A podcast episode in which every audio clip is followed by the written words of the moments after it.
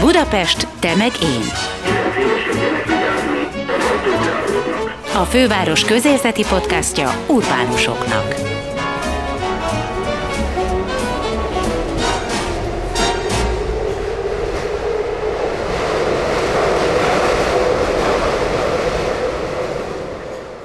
Pataki Ági. Filmek szereplője, mert szerinte ő nem színész. Csoda szép modell.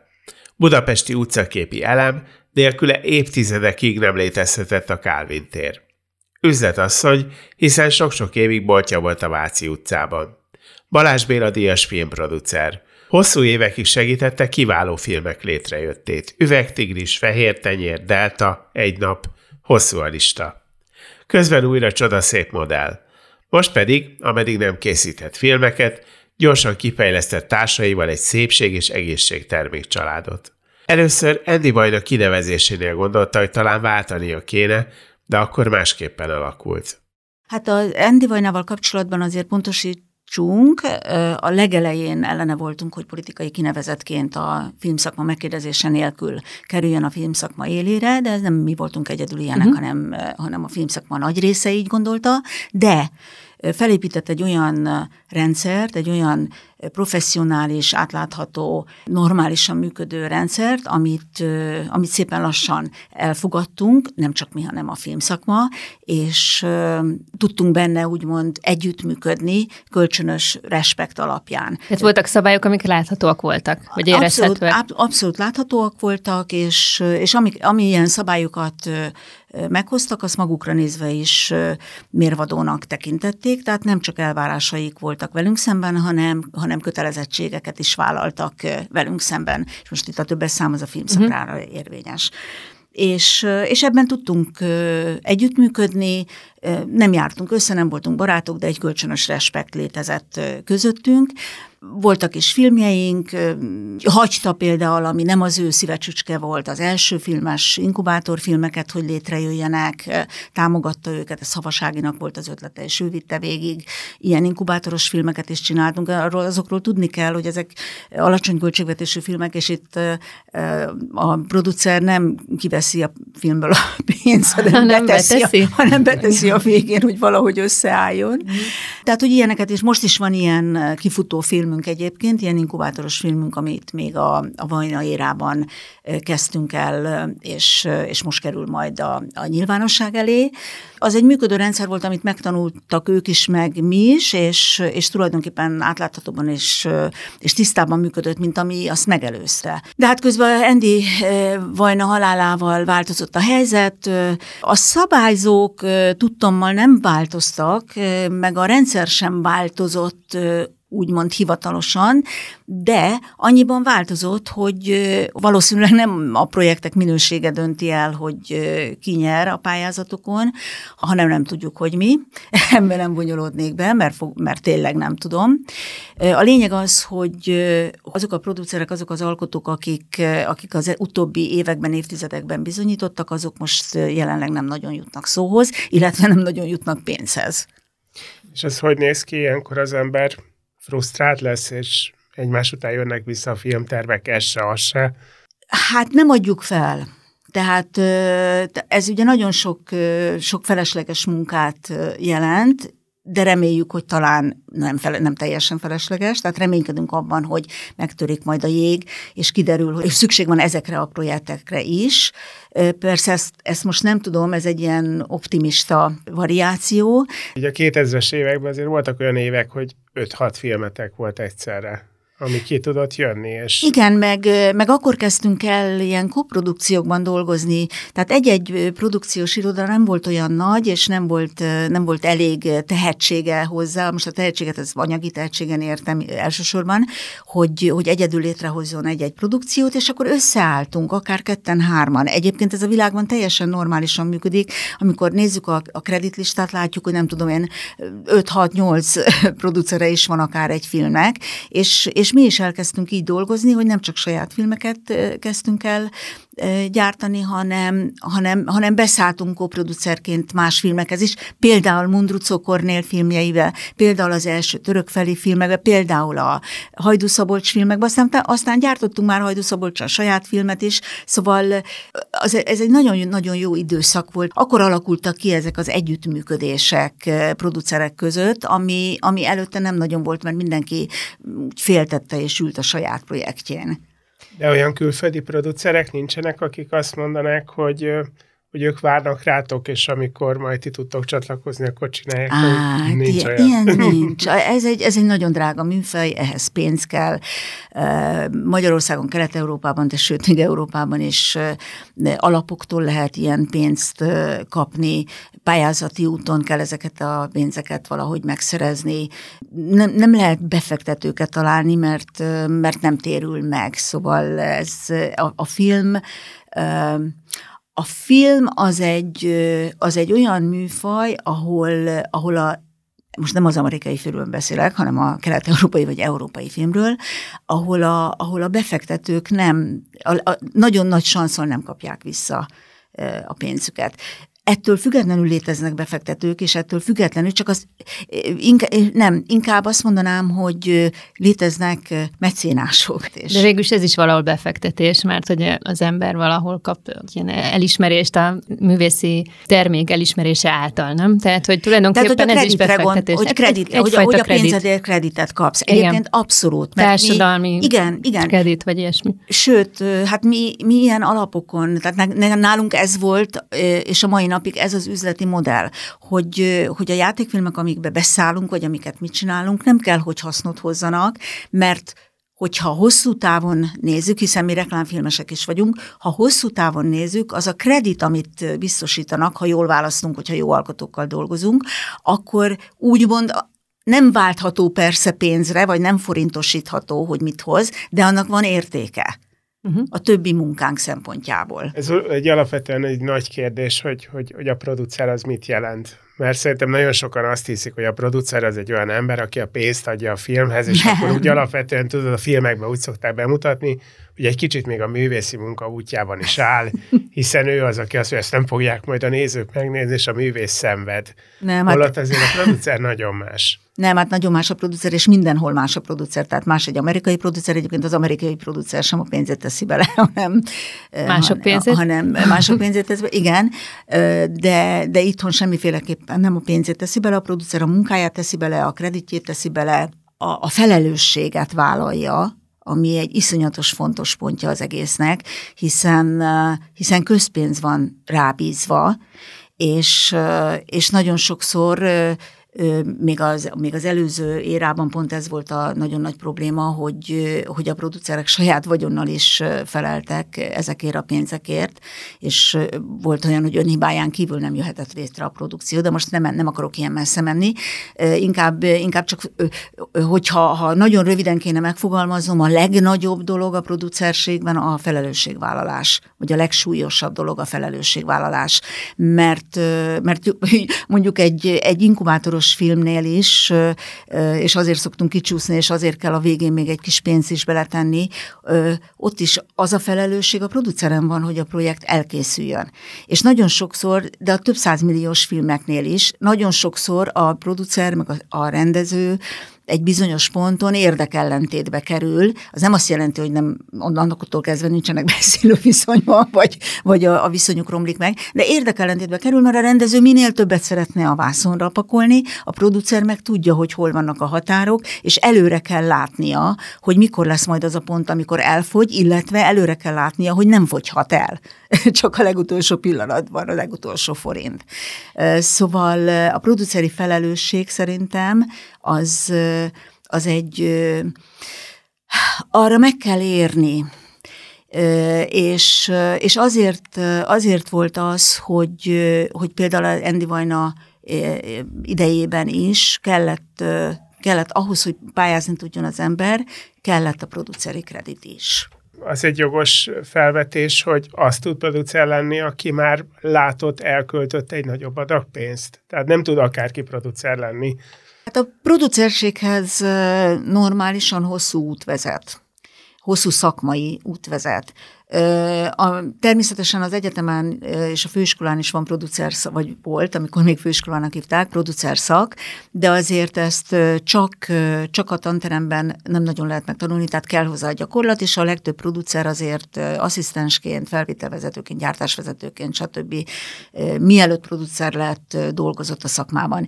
Én kivétel vagyok, de én azért vagyok kivétel, és nem is, nem is vagyok normális igazi producer ilyen értelemben. Én azért vagyok kivétel, mert Kovács Gáborral, a férjemmel együtt űzzük ezt a szakmát, és ő viszont már az egyetemi évei alatt is a filmgyárban sertepert élt, tehát, tehát ő tényleg évtizedeket töltött a filmszakmában, mielőtt producer lett, és ismeri Csinyát Binyát, tehát egy alapos szakmai tudással rendelkezik, és én a hátamat nekivetve bátorkodó producernek lenni. De, de azért, tehát olyan producert azért nem, nem nagyon ismerek, aki csak úgy a semmiből lesz producer.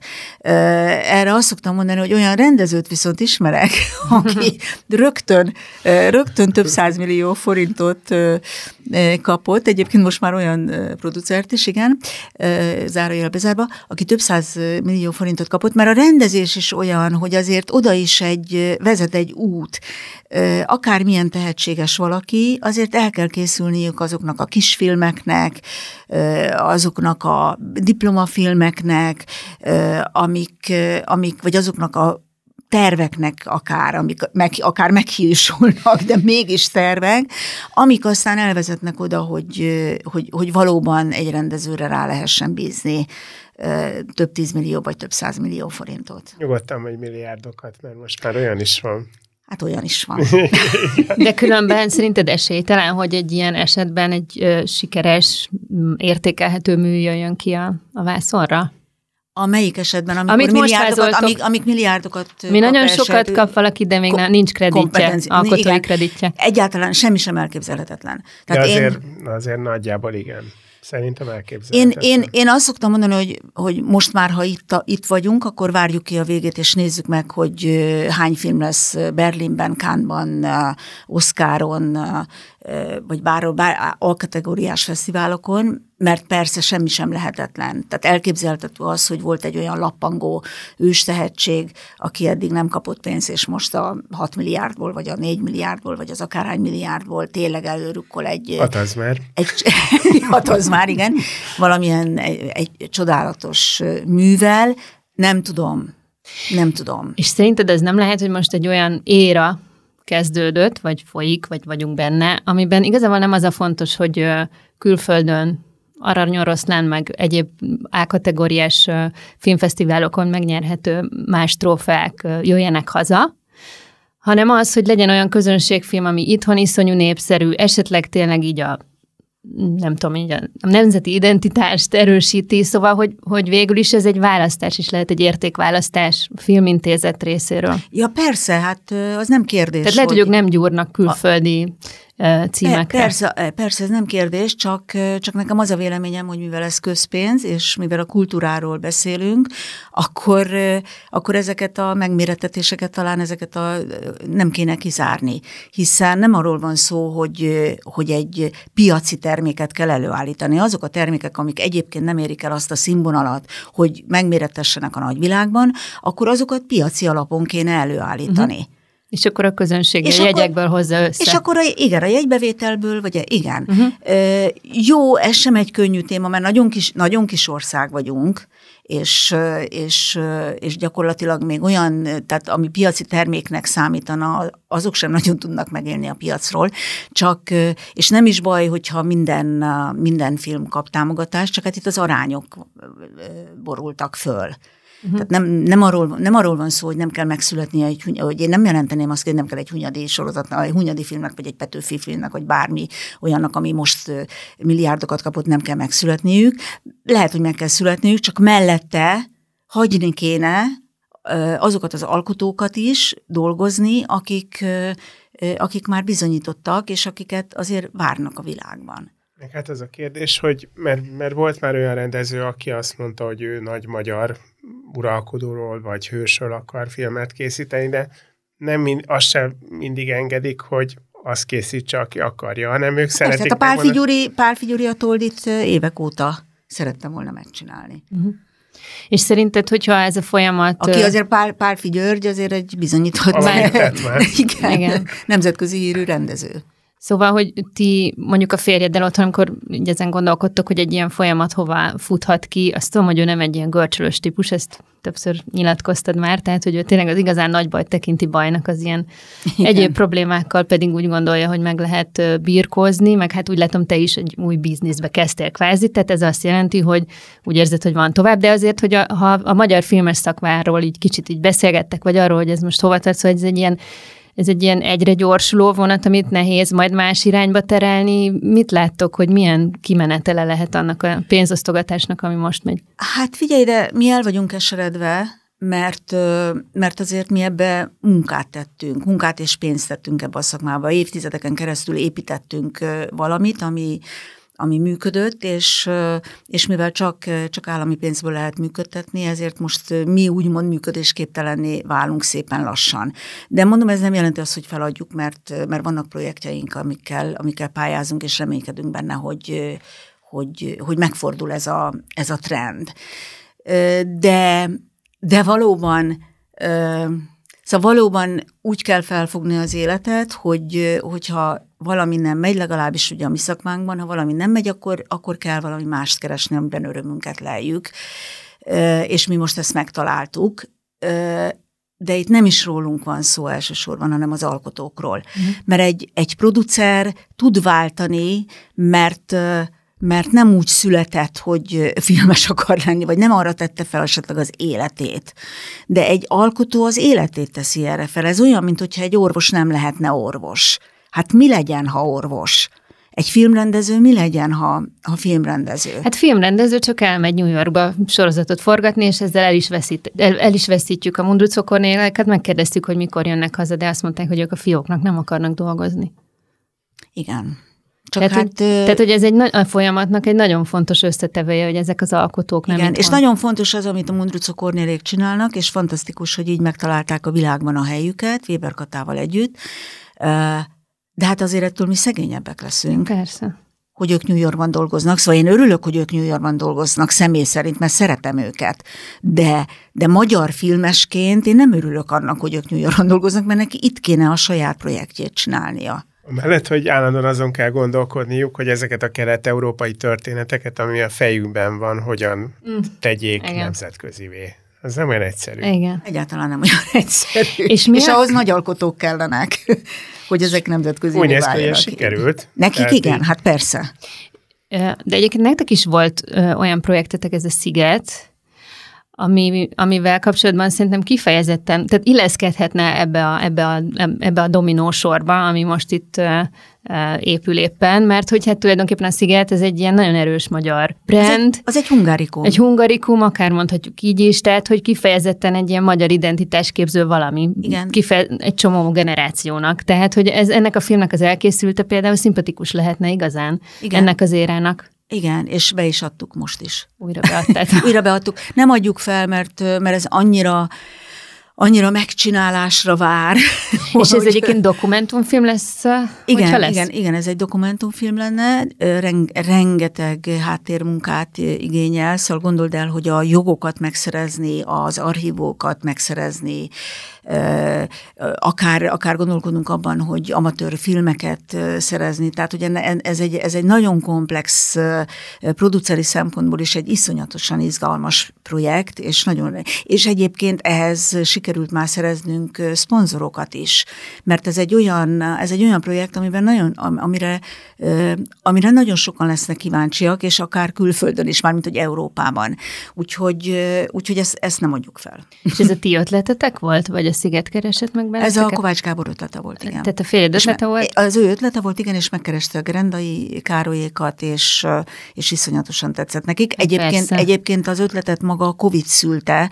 Az első év, amikor nem lehetett sziget. Aha.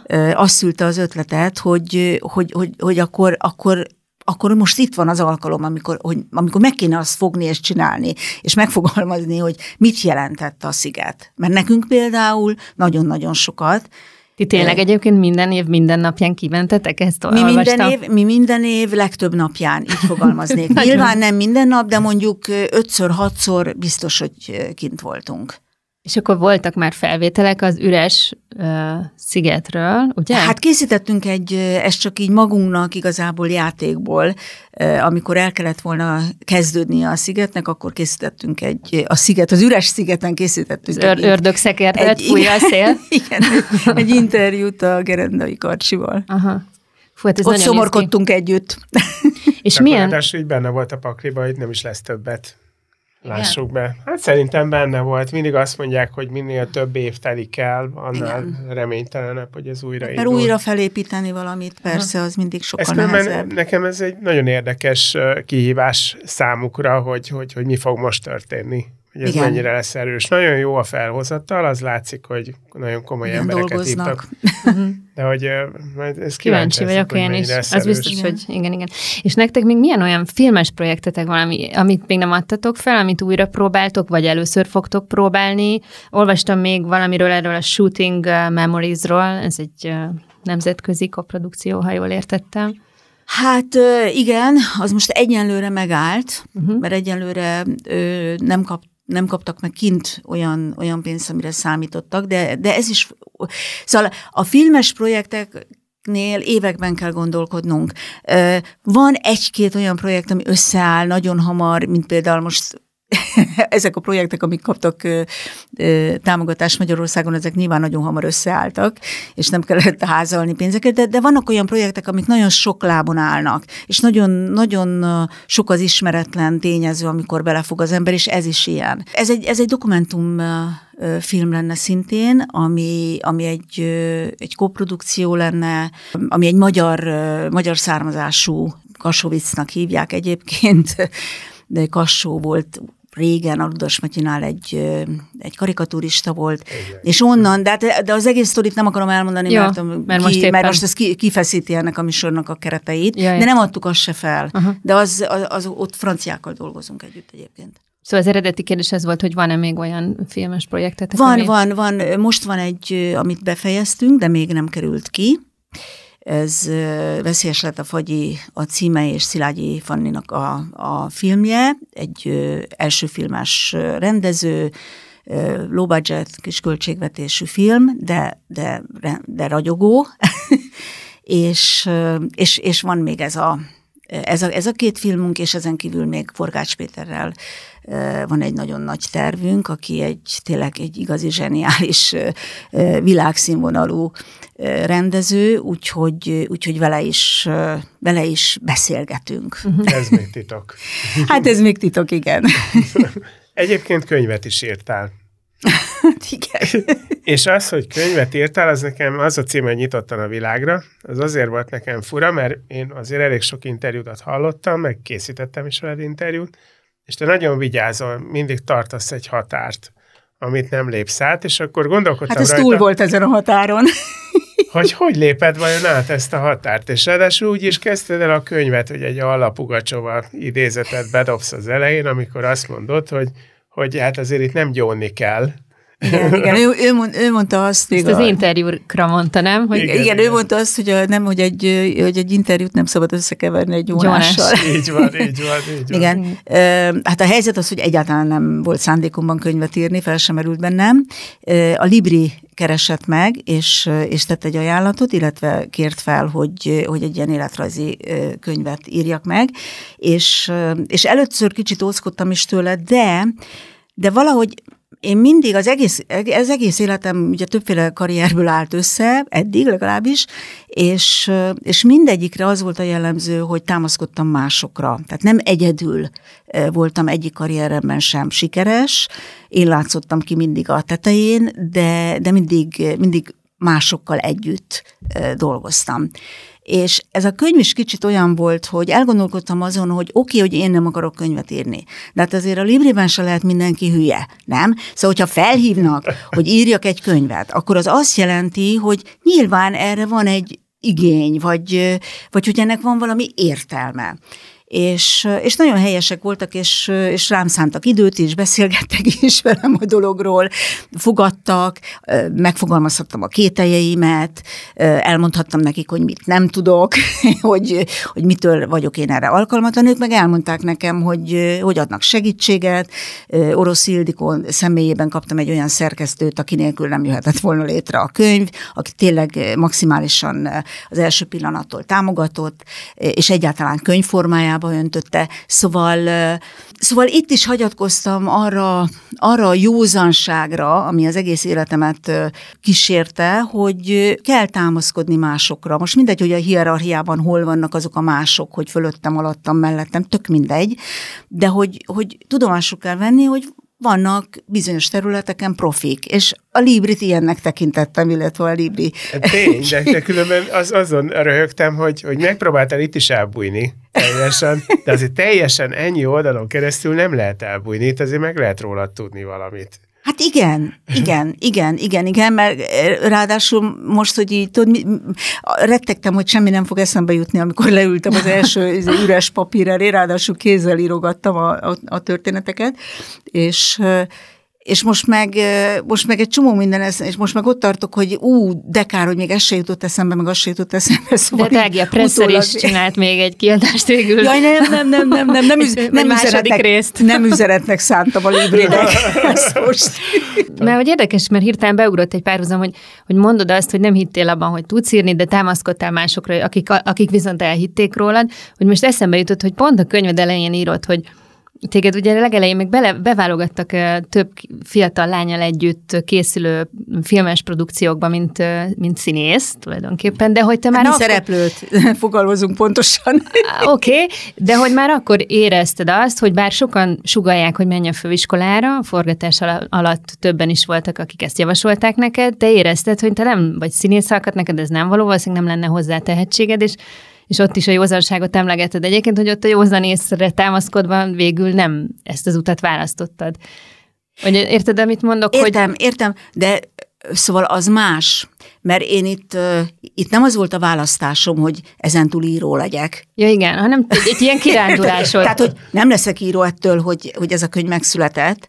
Csak egy Hogyha az lett volna a kérdés, a Libri azt mondta volna, hogy hát most akkor légy olyan kedves, akkor nemet mondtam volna, akkor nem született volna. Volt? Mert, mert igen, mert ez uh-huh. egy, igen, ez egy kiruccanás valahova.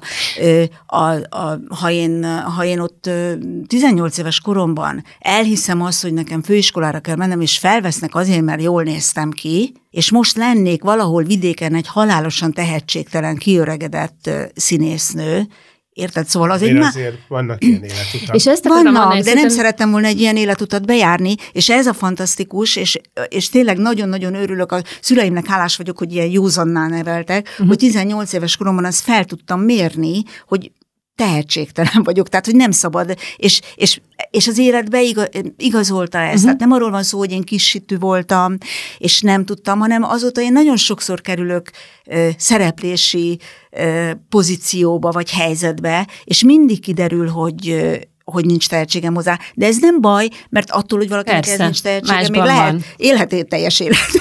attól még nem színésztől. És, és igen, és a teljes életet élek. De egyébként szerintem nem, nem tízből fiatal kislány erre abszolút igen, ö, tehát igen. bekapta volna a horgot, és ment volna igen. valószínűleg ezt a karrierutat végigjárva, de neked egyébként több olyan fordulat is volt az életedben, ugye aztán tényleg, amikor elkezdtél az üzlettel foglalkozni, a ruha ruhák felé fordultál. De ott is Aztán társam a, volt. Ezt akartam mondani pont, hogy, Tehát, hogy, hogy tök is, jól megválogattad. Ott is az volt, hogy kitaláltam, hogy mit kell csinálni, és kerestem hozzá olyat, aki társam tud lenni az úton, és hogy együtt létre tudjuk hozni. És és, és egy fantasztikus, tehetséges csaj találtam, aki, aki nélkül én nem lettem volna olyan sikeres abban a szakmában, mint amilyen sikeres lettem. Hát meg lehet, hogy vele. ő se lett volna nélküled, mert neked meg már volt Persze. hírneved. Persze, persze, persze, egymás. Igen, dolgok. igen, ez, ez közös dolgok. Egyébként a te generációdból ugye jó, mondjuk a Pad Story, ő nemrég halt meg, ugye, igen, jól tudom, de hogy, hogy, de mindegy, mert ő is egy, egy szép életet él, de hogy igazából te vagy az egyetlen, aki ezt a,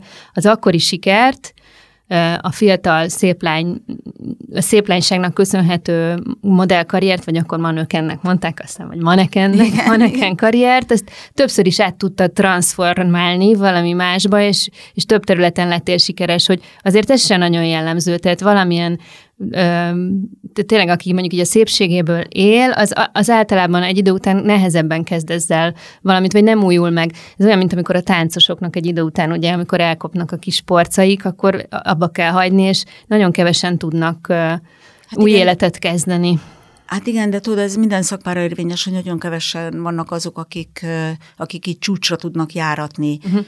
egy-egy karriert. A, a legtöbb szakmában nagyon sokan elvéreznek, csak azokat nem látjuk. De arra támaszkodva, azokra a sikerekre uh-huh. támaszkodva, amiket elértem valamiben, azokról elrugaszkodva sokkal könnyebben lehet a következőbe belecsapni, mert már rendelkezem azzal az önismerettel, azzal az önbizalommal, amit az adott nekem, hogy sikeres voltam valahol. Uh-huh. Tehát félértésnelség, én ugye 20 évet töltöttem el a, a modell szakmában, ami egy nonsensnek sok, tűnik, sok, de ugye? hát nagyon. Aha. Hát minimum a duplája, mint amennyit illett volna de húsz éven keresztül sikeres voltam, és amikor, el, mikor, mikor leléptem onnan, és elkezdtem más csinálni, akkor is még sikeres voltam, tehát még húzhattam volna még húsz év után is, mint ahogy most is van modellszerződésem, nem a fiatalság, az üdesség, meg a szépség miatt, hanem azért, mert mögötte van valami fajta, hogy mondjam, egy brand van mögötte. Uh-huh, uh-huh. Az, az, ami akkor felépült. Meg a tartás. Szerintem azért a tartás is. Hát inkább tudod, inkább azt mondanám, hogy benne van a munka, benne van az, hogy, hogy az ember kialakított magáról egy képet, ezt nevezem persze brandnek, uh-huh. és, és, és, és ezt lehet használni az akkori ö, ö, karrieremet, akár a mai nap, hát nem akár, hanem ez, ez bizonyítva van, hogy a mai napig ö, arra támaszkodva lehet használni, mert akkor valamit abban az időben, a 70-es, 80 jól csináltam. Érdekes volt számomra a könyvbe, hogy, hogy téged azért nem sikerült beszervezni az állambiztonságnak, mert nem volt mivel. Ez igen, hát iszonyatosan Szerettek rögtem, volna, igen. Hogy be akartak téged szervezni, és még ez olyan nagyon rád jellemző dolog, hogy tudod, hogy ki volt az ügynök, aki jelentett róla, de nem mondod meg, hogy ki az ügynök, aki jelentett róla, és nem volt mit jelentenie. Hát ráadásul, hogyha ha most ennek a mélyére megyünk, akkor én hálás, nem hogy haragudnom kéne erre a bizonyos ügynökre, egy kolléganőmről van szó egyébként, nem hogy haragudnom kell rá, hanem nagyon hálásnak kell lennem azért, hogy jelentett rólam, tehát megkapták úgymond, amit kértek, ami kellett nekik, jelentett rólam, csak a, ezekben a jelentésekben semmi használható nem volt, amivel engem zsarolni lehetett volna. És lehet, hogyha egy másik, egy más személyiség, mert, mert teljesen egyértelmű, hogy ez egy halálosan jó indulat, mert olvastam a jelentéseket magamról is, meg a Pazzóriról is. Úristen. teljesen egyértelmű, hogy egy halálosan jó indulatú, a, a, a csapdákat kikerülni akaró jelentések voltak. Uh-huh, tehát őt viszont és zsarolták más, valamivel. És ha, őt valószínűleg zsarolták uh-huh. valamivel, így van. És valószínűleg, hogyha egy, egy más, valami, oly, valaki olyannak adják oda, akit viszont teljesíteni szeretne, akkor lehet, hogy talán találnak nálam is olyat, ami, amivel zsarolni tudnak. Szóval, eh, szóval nem, hogy haragudnék, hanem nagyon hálás vagyok neki, hogy ő volt az, aki jelentett rólam, és úgy így is jelentett, ahogy. olvasni, nem? Egy jelentést mm. saját magadról. Nagyon furcsa olvasni, de nem borzongató, mert, mert annyi ilyet hallottunk már, meg annyi, annyi ilyet néztünk végig, meg annyi ilyen volt, ami sok, aminek a kimenetele sokkal-sokkal drámaibb volt, illetve az enyémnek nem is volt kimenetele. És, és gyakorlatilag semmi, tehát hogy ugyanúgy utaztam, ugyanúgy volt munkám, tehát semmilyen hátrányát úgymond a, a rendszernek nem, nem élveztem, míg a legtöbben, akik, akik ebbe beleestek, és akiket megfigyeltek, azok meg, azok, meg, azoknak drámai, akár drámai fordulatot is vehetett az élete. Hogyha így a könyvről egy összegzést akarok adni, akkor jól fogalmazok, ha azt mondom, hogy valamennyit rólad is meg lehet tudni, akkorról meg sokat. Én nagyon remélem. Mert, mert igazából a szándékom az volt, hogy a kor derüljön ki, kevésbé volt olyan az a szándékom, hogy engem ismerjenek meg, mint nagyon Egyébként, ilyen. ami nekem nagy csalódás volt, hogy, hogy te úgy lettél fabulonági, hogy veled a fabulon először nem is tárgyalt. Hát nem, mert egy más jogi környezet, sőt, nem volt jogi környezet gyakorlatilag. Tehát ahhoz volt mindenki szokva, hogyha van egy, ül egy pozícióban, akkor, akkor a pozíció adta lehetőségekkel úgy él, ahogy akar, és semmi, semmi nem számított.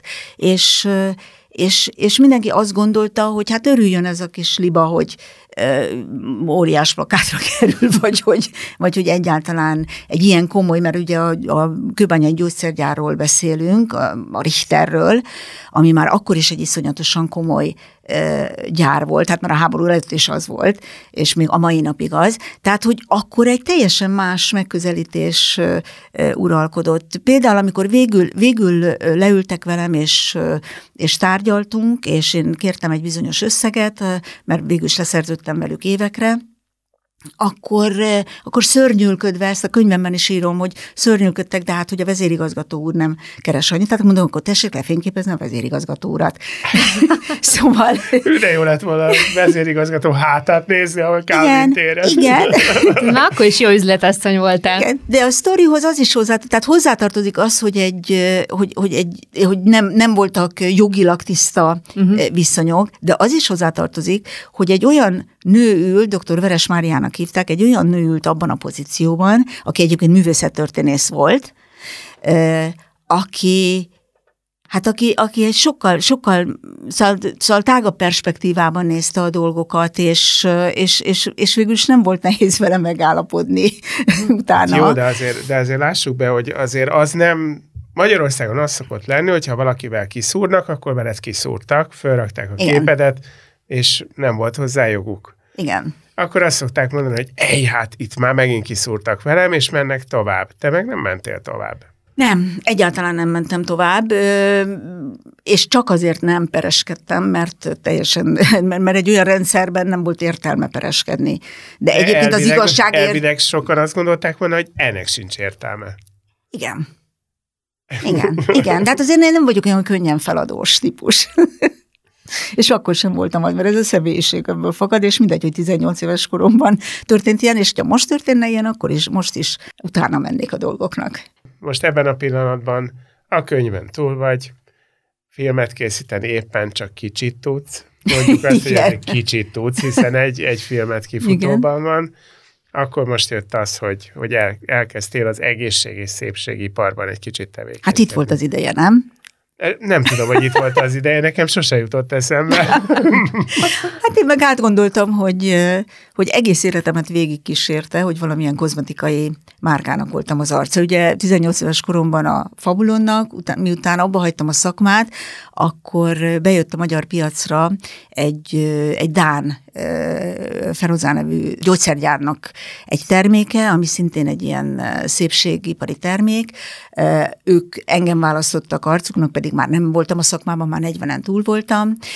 Akkor is 68 éves koromban a Héli Adé megkeresett, hogy, hogy legyek az arca egy egy termékcsaládjuknak, szóval, szóval, hogy ez így végigkísérte az életemet, és most jutottam el oda, hogy akkor most a saját termékemnek leszek az arca. Egyébként is nagyon izgatott az, az egészség és a szépség viszonya, és, és egyébként is elkezdtem foglalkozni ezzel a témával, és most egy ilyen kóprodukcióban, hogy filmes kifejezést használjak, a Gálékkal létre is hoztam egy saját, saját brandet, egy, egy multivitamin családot, egy ilyen termék, vagy étrendkiegészítő termékcsaládot. Úgyhogy most az energiáimat, amik felszabadulnak a, a, a filmes energiáimat most ebbe teszem bele, mert igazából azt nem mondom, hogy mindegy, hogy mit csinál az ember, de olyan értelemben mindegy, hogy, hogy az a fontos, hogy csináljon valamit, és hogy az a valami, amit csinál, az neki fontos legyen, és neki szórakoztató legyen. És bár a film ilyen volt nekem évtizedeken keresztül, mm, de ez is ilyen, és, és a kettő nem zárja ki egymást, tehát, tehát lehet, lehet mind a kettőt tulajdonképpen, mind a kettővel foglalkozni.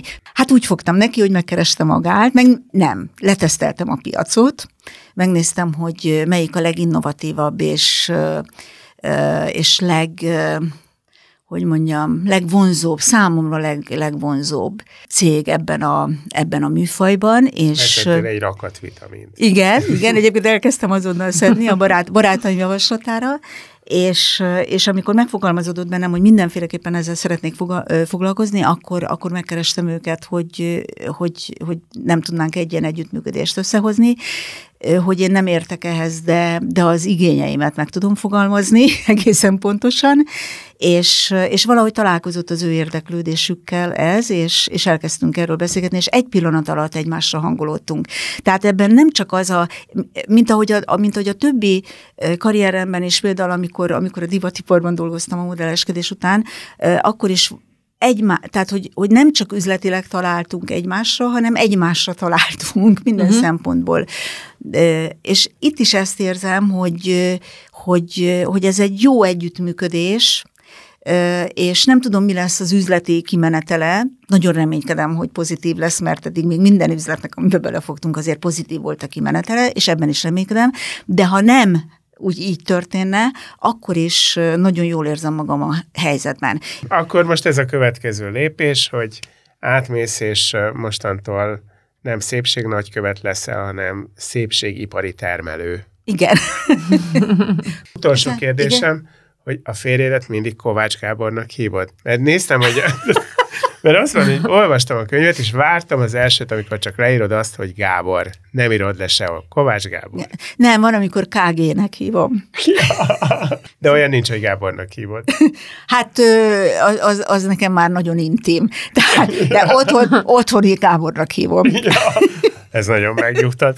Ez volt a Budapest Temegén Podcast, melyet a Budapest Brand Nonprofit ZRT megbízásából a Kinopolis Kft. készített.